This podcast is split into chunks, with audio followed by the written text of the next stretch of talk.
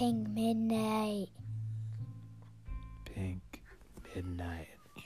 Pink Midnight.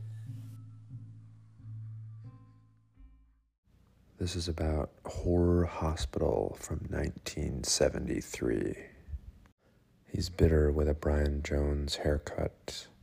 She offers him apples, which he drops and which slowly pounce upon her legs.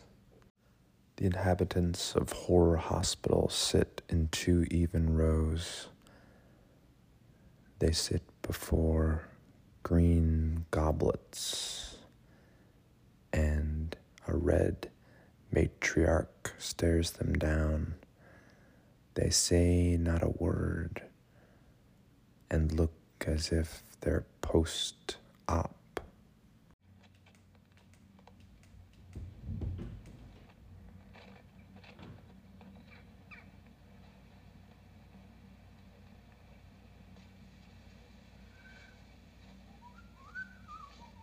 Morning. Jesus! Are you people going out of your minds? Why?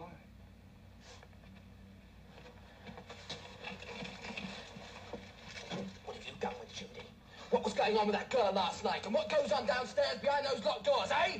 It leads down to the gymnasium and then... Yes, and then what? And then Doc, Dr. Storm's laboratory. What laboratory? What goes on in there? That's where they do the operation. What operation? I don't know. Oh, something to do with their head.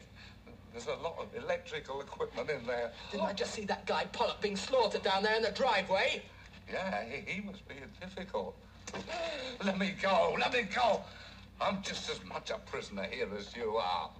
You may not even need a stool so long as you can stack the bodies and climb upon them. When there are lobotomies for sale in jail, three for a penny, two for a farthing. Millie walks at midnight with the melting man.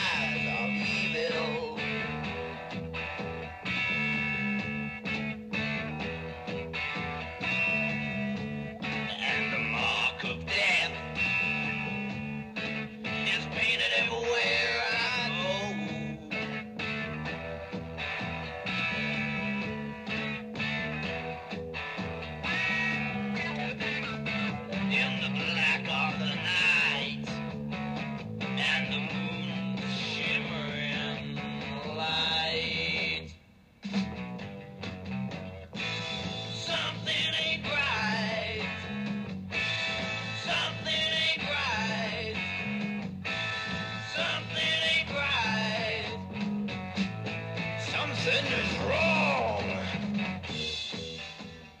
Look at that.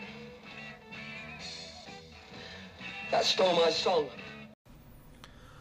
Thank you for tuning in to Pink Midnight.